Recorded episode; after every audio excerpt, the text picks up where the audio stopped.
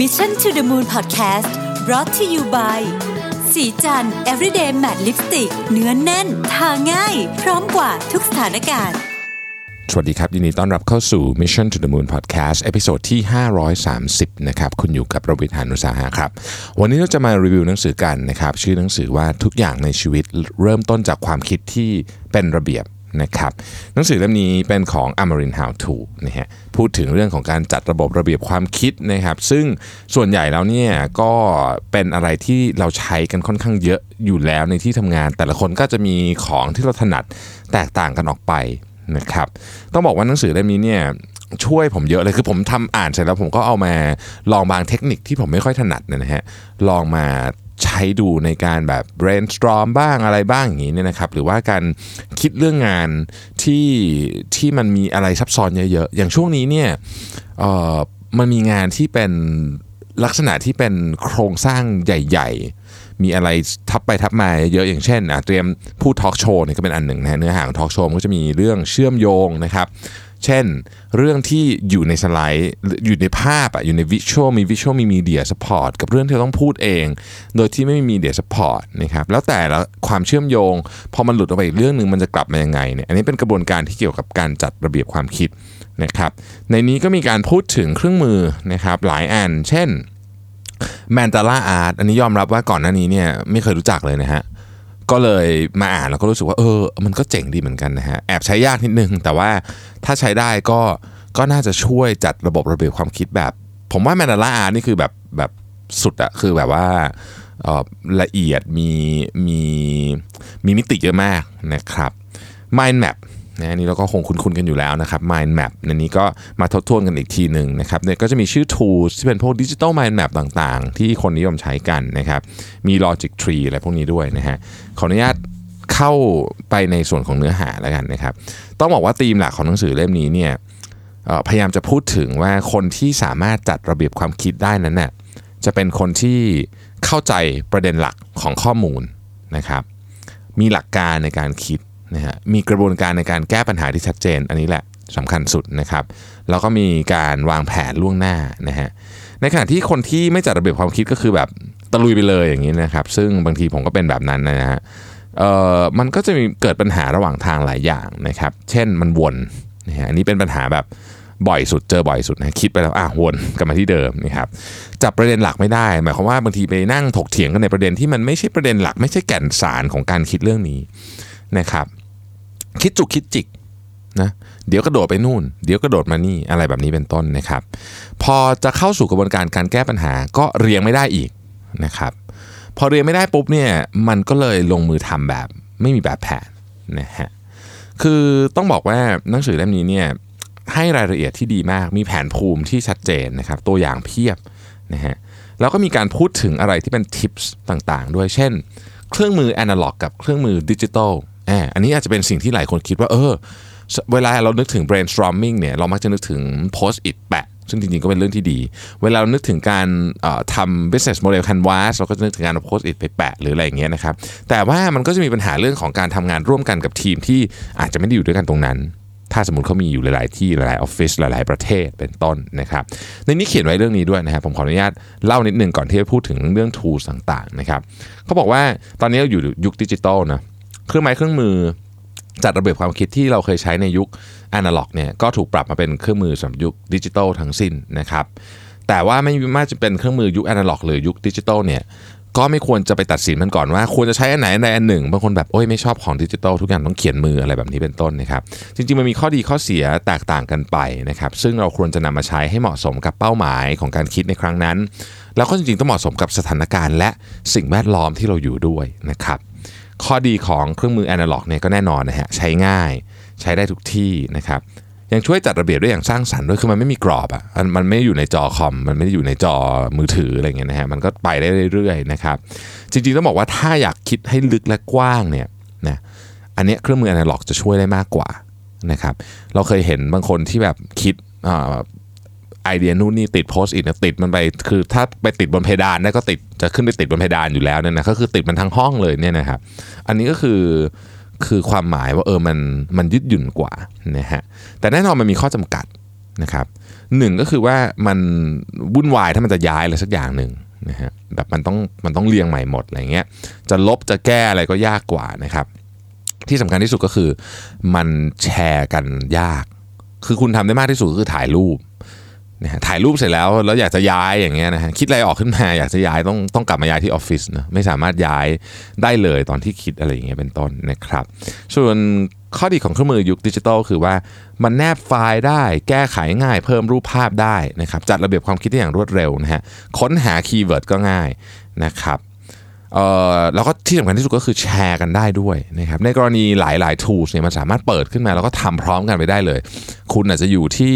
สาขาหนึ่งเพื่อนคุณอยู่อีกสาขาหนึ่งนะครับก็คิดด้วยกันได้เลยนะฮะประชงประชุมอะไรพวกเนี้ยแชร์หน้าจออะไรมันก็ง่ายนะครับแต่แน่นอนว่ามันก็จะมีข้อจำกัดอันหนึงเลยที่เราเห็นชัดๆก็คือว่าบางทีเนี่ยความคิดสร้างสรรค์มันมาจากการใช้มือเยอะอะคือมือกับตาเรามันทำงานด้วยกัน ก็เครื่องมือยุคดิจิตอลมันก็ส่วนใหญ่มันก็จะเป็นการพิมพ์อะอย่างมากก็เขียนใน iPad อะไรเงี้ยแต่มันก็จะมีกรอบของความเป็นหน้าจออยู่ประมาณหนึ่งนะครับไม่ต้องพูดถึงว่าเกิดไฟล์หายเนี่ยก็เรียบร้อยเลยนะฮะหรือหรือมีคนมาแก้โดยที่แบบว่าเราไม่รู้เขาแก้ตรงไหนอะไรเงี้ยนะครับก็ต้องไปนั่งไล่ดู log เออว่าแก้ตรงไหน มันก็เป็นปัญหาเหมือนกันในการปฏิบัติจริงนะครับเครื่องมือยุคแอนะล็อกหรือดิจิตอลเนี่ยจริงๆก็ต้องบอกว่ามันก็เป็นเครื่องมือช่วยจัดระเบียบความคิดเหมือนกันแหละนะครับ เราจึงควรหาเครื่องมือที่จัดระเบียบความคิดที่เหมาะกับตัวเอง เหมาะกับเพื่อนร่วมทีมนะครับในกรณีที่ทำกันหลาย ๆ คนแล้วก็ที่สำคัญที่สุดก็คือเหมาะกับเป้าหมายและสถานการณ์ด้วยนะครับปัจจุบันมีเครื่องมือที่ช่วยย้ายข้อมือย้ายข้อมูลในเครื่องมือยุคแอนะล็อกมาไว้ในดิจิตอลด้วยนะฮะก็มีนะครับก็สามารถทำได้นะฮะแต่ว่าคนที่จัดระเบียบความคิดเก่งๆ หรือใช้ใช้พวกนี้เยอะๆเนี่ยเขาก็จะค่อนข้างเห็นด้วยว่ามันควรจะต้องใช้เครื่องมือทั้งสองแบบนั่นแหละ นะครับอันหนึงที่ผมขอเสริมนะเขาไม่ได้เขียนในหนังสือผมขอเสริมก็คือว่าบางทีครับเวลาเราจัดอะไรยุ่งยุ่งยุ่งๆแบบเขียนเขียนงงๆอยู่เนี่ยแล้วเรามาเรียบเรียงอีกครั้งหนึ่งไม่ว่าการจะเป็นเอามันขึ้นไปในดิจิตอลหรือลอกมันออกมาใหม่อีกทีหนึ่งเนี่ยนะครับมันช่วยเหมือนกับรีรันอีกรอบหนึ่งอะแล้วมันจะทำให้เราเห็นจุดบอดบางอย่างในกระบวนการในการจัดระเบียบความคิดของเราก็เป็นไปได้นะฮะอันนี้ก็เป็นอันหนึ่งนะครับ ทีนี้อันที่ผมชอบมากในนี้ แล้วอยากจะพูดถึงเป็นพิเศษ ไม่ใช่ mind map ไม่ใช่อะไรพวกนี้เพราะผมคิดว่าพวกนั้นเนี่ยเราหาอ่านกันได้ง่ายอยู่แล้ว มันคือ question map ฮะก็คืออแผนที่คำถามนั่นเอง คือแผนที่คำถามเนี่ยมันเป็นอันที่เชื่อมโยงกับการทำ brainstorming โดยตรงเนาะเคยไหมครับบอกว่าบนผมเคยไปเรียน design thinking กับคุณต้องกวีวุฒิอะแล้วค่อยบอกว่าให้คิดอะไรนะ ให้คิดคำถาม 100คำถามภายใน กี่นาทีก็ไม่รู้ว่าโอ้โหคิดกันได้แค่ 20 ก็เหนื่อยแล้วนะฮะหนังสือเล่มนี้จะช่วยบอกว่าคุณจะสามารถคิดไอ้พวกนี้ออกมาเยอะๆได้ยังไงนะครับแต่ก่อนอื่นเนี่ยที่ผมชอบแผนที่คำถามเป็นพิเศษเนี่ยก็เพราะว่ามันมันช่วยการจัดระเบียบความคิดแบบที่อันอื่นเนี่ยอาจจะไม่เหมือนแล้วกันใช้คำนี้นะฮะคือคำถามเนี่ยหนึ่งคือมันทำให้สมองตื่นตัวนะเพราะเมื่อต้องตอบคำถามเนี่ยสมองเราจะแบบจะแบบต้องคิด ต้องคิดอยู่ตลอดเวลานะครับ อันที่สองก็คือว่าคำถามนี่เป็นแหล่งกำเนิดของจินตนาการนะครับ ของบนโลกใบนี้มักจะเกิดขึ้นจากคำถามก่อนนะของเจ๋งๆอะเช่น เราจะทำยังไงให้ของชิ้นนี้ดีขึ้น หรือเราจะแก้ปัญหาของลูกค้าได้ดีกว่านี้ได้ยังไงนะครับ ข้อ 3 ก็คือถ้าถามคำถามเนี่ยมันจะไปสู่คำตอบในแง่ของการสะท้อนกลับของตัวคำถามเองนะฮะพูดง่ายๆคือว่าคำถามที่เหมาะสมเนี่ยจะช่วยให้เราได้ข้อมูลที่ต้องการ ข้อ4เนี่ยคำถามช่วยให้คิดได้หลากหลายแง่มุมนะครับแค่เปลี่ยนคำถามก็ช่วยให้คิดนอกกรอบเดิมๆและมองด้วยมุมใหม่ๆได้แล้วนะครับและข้อ 5คำถามช่วยขยายและจัดระเบียบความคิดได้นะฮะคำถามมาช่วยให้การคิดชัดเจนและเป็นรูปธรรมมากยิ่งขึ้นนะครับในนี้เขาก็ทำตัวอย่างให้ดูว่าเอ๊ะคุณจะทำคำถามยังไงให้มันเหมาะสมนะครับ อันหนึงที่ผมชอบมากเลยนะฮะอยู่หน้าร้อยหนึ่งเลยเนี่ยต้องมาร์กไว้เลยเนี่ยนะฮะบอกว่าวิธีการตั้ง 100คำถามใน 1 นาที นะครับซึ่งถ้าเกิดว่าเราไม่รู้วิธีการคิดเนี่ยบางทีมันยากมากนะครับตั้งร้อยคำถามในหนึ่งนาทีนี่ยคิดไม่คิดกันไม่ทันนะฮะแต่ถ้าเกิดเรารู้กระบวนการทางความคิดแล้วเนี่ยเราจะเข้าใจว่าสูตรการตั้งคำถามเนี่ยคือยังไง ในนี้เขาบอกว่าให้เอาคำนามบวกหลักพื้นฐาน 6 ประการ และคำกริยาฟังงง หลักพื้นฐาน6ประการคือ where who what when where why how นั่นแหละนะครับ who what when where why how นะครับแล้วก็เอามาตั้ง เช่น สมุดใช้ที่ไหนก็คือ where ใช่ไหมสมุดใครซื้อสมุด who นะครับ ซื้อสมุดทำไม why สมุดทำขึ้นมาอย่างไรนะครับ what อย่างเงี้ยสมุดใช้เมื่อไหร่ when สมุดใช้อย่างไรคือ how พอเรามีไอ้หกอันนี้เราไปใส่นะครับ คือเอาสมุดซึ่งเป็นคำนามคำกริยานะฮะคือสมมติใช้อย่างเงี้ยเป็นคำกริยา แล้วก็เอา who what when where why มาแปะเนี่ยคุณจะได้คำถามเพียบเลยฮะคราวนี้เออเพราะฉะนั้นจำไว้นะฮะ now บวก verb แล้วก็บวกกับไอ้หกอันนั้นก็คือ who what when where why อันเนี้ยพอเราเห็นวิธีการตั้ง คำถามปุ๊บเราจะแบบ อ๋อ เวลาเขา brainstorm กันแล้วไอ้คนที่แปะโพสต์อิทรัวๆ เรายังคิดอะไรไม่ออกยังถือโพสต์อิทเฉยๆ อยู่เนี่ยนะฮะ อ๋อเขาคิดกันแบบนี้นี่เองนะครับ ซึ่งมีประโยชน์มาก มีประโยชน์มากๆเลยนะครับ อีกอันหนึงที่ผมชอบมากเลยก็คือว่าการทำทุกอย่างให้อยู่ในกระดาษแผ่นเดียว จริงๆมันมีหนังสือเลยนะเป็นบางเล่มนะฮะที่บอกว่าคิดแบบโตโยต้าทำทุกอย่างในกระดาษแผ่นเดียวอะไรเนี่ย ซึ่งอันเนี้ยเล่มเนี้ยก็พูดเหมือนกันนะครับ แต่อาจจะไม่ละเอียดเท่านะฮะ แต่สิ่งที่เขาพูดในนี้ก็คือว่า เออเวลาจะวางแผนเนี่ยนะฮะเราต้องคิดก่อนว่าคนที่อ่านเน่ยเขาอ่านไปทำอะไรไม่ไม่ใช่ว่าเราอยากเขียนอะไรเขาอ่านไปทำอะไรนะครับ สิ่งแรกที่ต้องดูเกี่ยวกับเนื้อหา คือคุณเนี่ยต้องถามกันว่าอะไรคือจุดมุ่งหมายของเรื่องนี้ นะครับคุณก็ต้องเขียนหัวข้อเขียนเนื้อหาให้ชัดเจนนะครับดูแล้วเข้าใจทันทีว่ากำลังจะวางแผนทำอะไร หลังจากนั้นค่อยบอกถึงเหตุผลว่าทำไมถึงทำแผนงานนี้นะครับโดยดูจากที่มาเป้าหมายและวัตถุประสงค์ เสร็จแล้วค่อยบอกรายละเอียดของแผนงาน และค่าใช้จ่ายถ้ามีนะครับซึ่งเป็นเนื้อหาเกี่ยวกับว่าอย่างไร สุดท้ายก็บอกถึงผลที่คาดว่าจะได้รับ โดยบอก ผลที่ฝ่ายตรงข้ามจะได้รับเพื่อโน้มน้าวใจนะครับแผนงานหน้ากระดาษเดียวเนี่ยจะแบ่งออกเป็นประมาณ 7-8 ข้อย่อย เมื่อนำข้อย่อยมาเรียงต่อกันจะได้สารบัญและรูปแบบของแผนงานขั้นพื้นฐานนะครับข้อย่อยที่เป็นเหมือนกับเป็นเบสิกแล้วกันเนาะมีด้วยกัน 6 อันนะครับคือ 1. หัวข้อของแผนงานนี่คืออะไร 2. สิ่งที่อยากพูดแบบสั้น ๆ หรือเนื้อหาสำคัญนั่นเอง 3. คือทำไมถึงวางแผนงานนี้ที่มาของมันนะครับที่มาว่าวางแผนทำไม 4. วัตถุประสงค์ นะฮะห้าก็คือว่าเป้าหมาย เป้าหมายเนี่ยก็ต้องบอกว่าอ้าวสิ่งที่อยากได้เป็นรูปธรรมคืออะไร 6 นะฮะค่าใช้จ่ายงบประมาณเนี่ยเท่าไหร่จะไปทำอะไรบ้างนะฮะซึ่งตัวค่าใช้จ่ายเนี่ยจริง ๆ แล้วเนี่ยเอ่อมันอาจจะมีแนบได้นะคือบางคนบอกโอ้โหจะยัดเข้าไปยังไงแผ่นเดียวนะครับคือเอกสารพวกนี้ไปแนบเอาทีหลังได้ แต่ว่าอย่างน้อยที่สุดเนี่ยในหน้าแผ่นเดียวเนี่ยนะครับ หรืออาจจะเรียกว่า executive summary ก็ได้ แล้วแต่ชื่อที่จะเรียกแต่มันจะต้องมันจะต้องเห็นภาพทั้งหมดโดยรวม แล้วเขาจะได้ไปดูว่าโอเคฉันสนใจเรื่องนี้เป็นพิเศษก็ค่อยไปดูเนื้อหาที่เป็นเรื่องของการเงินเรื่องของเอกสารแนบก็ว่ากันไปนะครับเจ็ดคือผลประโยชน์ของแผนงานคืออะไรนะครับแปดก็คือเสร็จแล้วทั้งหมดเนี่ยพูดมาจบแล้วเนี่ยจะดำเนินการยังไงนะฮะนอกจากเรื่องของการจัดระเบียบความคิดในแง่ของที่เป็นลักษณะที่ผมเรียกว่าเป็น framework นะครับ mind map อะไรพวกนี้ framework มันก็จะมีเรื่องอื่นด้วยที่อยู่นี้นะครับ เช่น ทักษะการจัดระเบียบการอ่าน 3 ขั้นตอน อันนี้คนที่ชอบอ่านหนังสือแล้วรู้สึกว่าอ่านจบแล้วจำอะไรไม่ได้เลยนะฮะก็จะชอบบทนี้มากเป็นพิเศษว่าโอเค การอ่านเนี่ยต้องเริ่มต้นจากยังไง เช่นเขาจะบอกว่าการอ่านก่อนการอ่านคือ 1. ดูหน้าปกคำตอบจะอยู่ในหน้าปก 2. ดูประวัติผู้เขียน 3. คำนำคือแผนงานแผ่นเดียวของหนังสือนั่นเองบางคนข้ามคำนำไปเฉยๆอย่างนั้นเลยก็มีนะครับ ซึ่ง มันช่วยเหมือนกันว่าแบบ เออ เราจะสามารถเข้าใจเรื่องต่างๆ ได้ยังไงบ้าง หรือพูดถึงผู้เขียนอย่างเงี้ยนะฮะถ้าเราพิจารณาเนื้อหาบนปก เสร็จแล้วเรายังแบบเอองงๆว่าเรื่องนี้มันคือเกี่ยวกับอะไรเนี่ยก็ให้มาดูผู้เขียน ส่วนใหญ่ผู้อ่านไม่ค่อยอ่านประวัติผู้เขียนอย่างละเอียดหรอกนะครับบางทีไม่อ่านเลยด้วยซ้ำนะฮะจำไม่ได้เลยซ้ำว่าใครเขียนนะและเลือกหน้า เออเลือกจะอ่านหน้าสารบัญเรื่องเนื้อหามากกว่า แต่หน้าประวัติผู้เขียนมีคำใบ้สำคัญที่จะช่วยให้เข้าใจภาพรวมของหนังสืออยู่ เออมันก็ไม่เคยคิดมุมนี้เหมือนกันนะครับ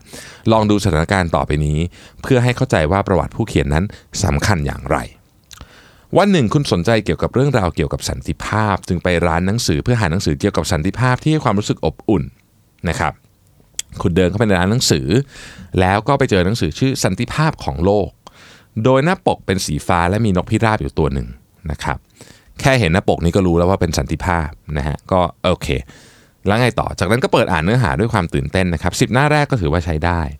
แต่พออ่านไปเรื่อยๆเนื้อหากลับดูแปลกๆนะครับเริ่มมองเห็นตรรกะแปลกๆ ที่ว่าจะต้องฆ่าชาวยิวสันติภาพถึงจะเกิดอะไรแบบนี้นะฮะซึ่งรู้สึกราวกับอยู่ในค่ายกักกันของนาซี ถึงตอนนี้คุณต้องกลับไปดูประวัติผู้เขียนแน่ เมื่อได้เห็นชื่อผู้เขียนก็รู้ว่าอ้าวคนเขียนคือฮิตเลอร์สมมตินะฮะแน่นอนว่าคุณต้องปิดหนังสือเล่มนั้นลงด้วยความสับสนและวุ่นวายใจ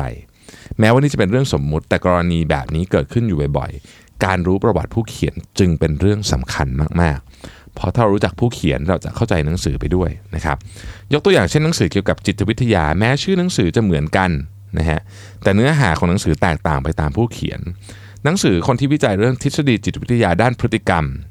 เขียนกับคนที่วิจัยเรื่องทฤษฎีจิตวิทยารายบุคคลของแอดเลอร์เขียนเนี่ยย่อมมีเนื้อหาแตกต่างกันอย่างแน่นอนถ้าครูที่สอนวัยรุ่นแล้วไม่ได้เป็นผู้เชี่ยวชาญ เฉพาะทางมาเขียนตำราจิตวิทยา คงเขียนให้เข้าใจได้ง่ายกว่านะฮะ เนื่องจากความคิดประสบการณ์สติปัญญาและความรู้ของผู้เขียนจะหลอมรวมในตัวหนังสือ ดังนั้นถ้าเข้าใจอย่างชัดเจนผู้เขียนคือใคร จะช่วยให้คุณคาดเดาภาพรวมของหนังสือได้นะครับอีกอันหนึ่งก็คือคำนำฮะผมก็ชอบนะว่าคำนำเนี่ยจริงๆเราก็บางทีเราก็อ่านมันข้ามๆไปอยากจะเข้าเนื้อหาใช่ไหมฮะแต่ว่าคำนำเนี่ยจริงๆก็มีประโยชน์มากนะครับคำนำเนี่ยมันจะบอกว่าผู้เขียนเนี่ยเขียนหนังสือเล่มนี้ถึงใครนะครับเขียนหนังสือเล่มนี้มา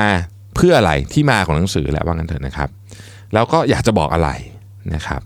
แล้วบางทีผู้เขียนเนี่ยจะบอกวิธีการอ่านด้วยนะ เราก็จะเคยหนังสือเล่มบอกว่าอ้าวคุณอ่านคุณต้องอ่านแบบนี้นะ ไม่ต้องอ่านรวดเดียวหมดแต่ให้อ่านกระโดดข้ามไปมายังไง เพราะอะไรมันจะมีหนังสือลักษณะแบบนี้อยู่ด้วยนะครับ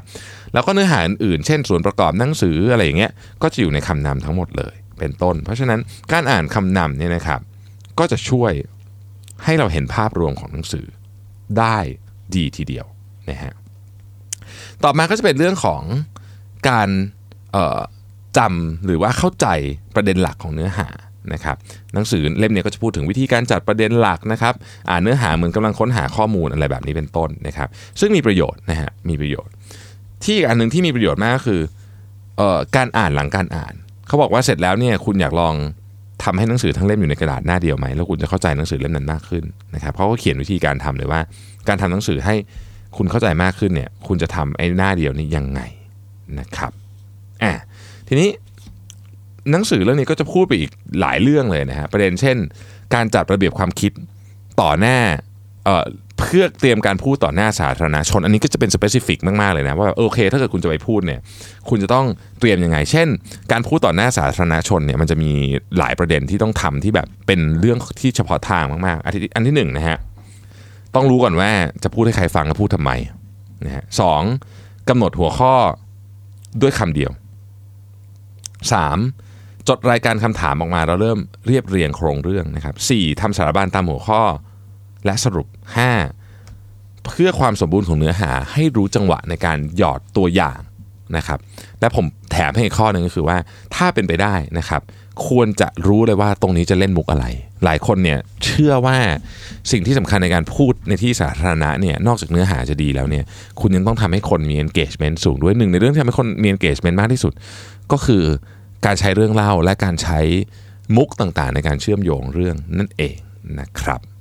อะนะฮะมีอีกเยอะแยะเลยในนี้นะฮะเขียนไดอารี่ก็มีนะครับเอ่อทำกราฟชีวิตก็มีนะ แบบว่าเออกราฟชีวิตเราตอนนี้เป็นยังไงบ้างนะครับ จะสรุปยังไงนะฮะกราฟชีวิตนี่น่าสนใจนะฮะแบบว่าเออมันจะมันจะอาจจะเอามาพล็อตร่วมกับการเขียนไดอารี่ก็ได้นะฮะแล้วก็จะได้บอกว่าเออชีวิตคุณมันขึ้นลงลงยังไงนะครับการทำ bucket list นะฮะ bucket list นี่ก็ไม่ใช่ว่าเขียนแบบอะไรก็ได้เขาจะมีวิธีการเขียนให้มันแบบชัดเจนว่าเราจะได้เห็นภาพนี้อยู่ตลอดเวลา เพราะ bucket list นี่มันเป็นสิ่งที่ควรจะต้องเหมือนกับอยู่ในหัวของเราตลอดนะครับ ผมรู้สึกว่า ศาสตร์เรื่องของการจัดระเบียบความคิดเนี่ยมันเป็นเรื่องที่เราไม่ค่อยได้นึกถึงกันเพราะรู้สึกว่าเรามีทักษะนี้กันอยู่ทุกคนอยู่แล้ว แต่ถ้าเกิดเราพยายามที่จะขยี้มันลงไปอีกเนี่ยนะครับบางทีเราทำเนี่ยหนึ่งมันทำให้เราทำงานเร็วขึ้น อันนี้ชัดเจนนะฮะถ้าเกิดเรามี framework ในการจัดระเบียบความคิดนะครับสองเราจะสื่อสารเรื่องที่เราอยากจะพูดเนี่ยมันชัดเจนคือมันคนฟังจะไม่งงอะว่างั้นเถอะนะครับสามเราจะคิดอะไรที่มันแบบว่า ไม่วกไปวนมา และไม่ลงไปในรายละเอียดที่ไม่จำเป็น พูดง่ายก็คือ เราจะจัดน้ำหนักของทรัพยากรในการที่เราจะนำเสนอข้อมูล หรือในการคิดในการอะไรต่างๆ พวกนี้เนี่ยได้อย่างถูกต้องตามสัดส่วนที่มันควรจะเป็นริงๆนะครับ และข้อ4นะครับการจัดระเบียบความคิดที่ดีเนี่ยมันช่วยทำให้เราเนี่ยเป็นคนที่สามารถสื่อสารออกมาได้ดีขึ้นไม่ใช่ว่าข้อมูลดีอย่างเดียว แต่จัดระเบียบความคิดดีคุณจะมั่นใจ คือคุณเข้าใจคุณก็มั่นใจ คุณเวลาคนมั่นใจพูดนะฮะคนฟังก็ก็ก็รู้สึกได้ด้วยนะครับ เราก็เลยจะกลายเป็นcommunicator หรือผู้สื่อสารที่เก่งมากขึ้นด้วยนะครับหนังสือเล่มนี้ก็เป็นหนังสือเล่มหนึ่งที่ผมแนะนำนะฮะสำหรับคนที่รู้สึกว่าต้องการ framework หรือต้องการตัวช่วยคิดว่าเราจะจัดระเบียบความคิดของตัวเองเนี่ยได้ดีขึ้นอย่างไรบ้างสำหรับวันนี้ขอบคุณมากนะครับที่ติดตาม Mission to the Moon Podcast เราพบกันใหม่ในวันพรุ่งนี้ สวัสดีครับ สัสิ เพราะความสดใสมีได้ทุกวัน